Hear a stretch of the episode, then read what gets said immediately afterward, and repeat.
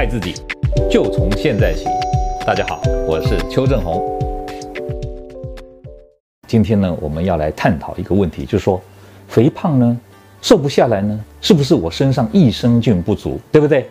那如果是这样的话，那是不是我补充的这个益生菌呢，我就可以啊很轻松的呢，这个达成减肥的这个啊目的呢？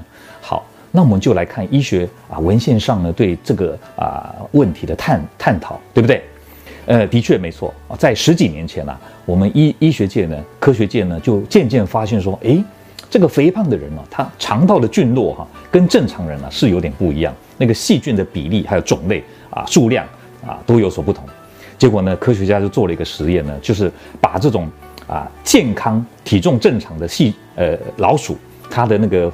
菌落呢，把它移植到这个肥胖的老鼠体内，好，结果就发现说，哎，这个肥胖的老鼠呢，渐渐渐渐体重居然呢越来越下降，变成比较接近正常的体重。哦，那这个非常的振奋人心，对吧？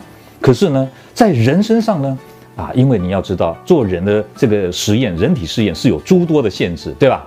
你很难找到一个一个人完全身上都没有有益的菌，全部都是害菌，这个是很难找得到，所以很难说。完全控制组的情况底下啊，这个做这个研究来证实啊，补充这个益生菌可以啊，这个有减肥的效果，对吧？好，但是呢，这个目前医学研究呢，慢慢慢慢就发现说，诶。啊，有些人呢，他肠道有一些慢性的发炎疾病，包括肠肌躁症啊，或者是有一些肠漏的问题。如果呢，给他用粪便移植的方式呢，诶，的确是可以治疗啊这样的疾病。在台湾最近就有一个案例报道，就是说有一对兄弟呢，他的哥哥呢，因为肠道一直有问题，后来呢，用他弟弟的这个大便哦，把他去啊稀释分离出啊有益的细菌以后。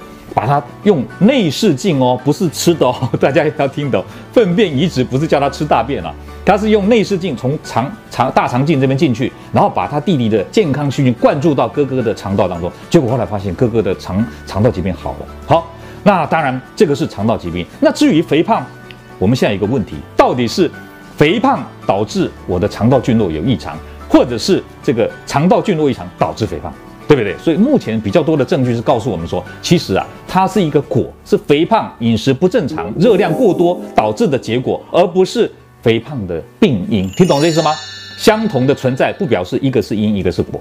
所以大家要继续关注这个话题，等到有更新的报告，我再跟大家分享。各位朋友，如果你喜欢我们今天所讲的，请在下面按个赞。如果你对我们的内容感到兴趣，想要获得最新的讯息，请按订阅。下回见。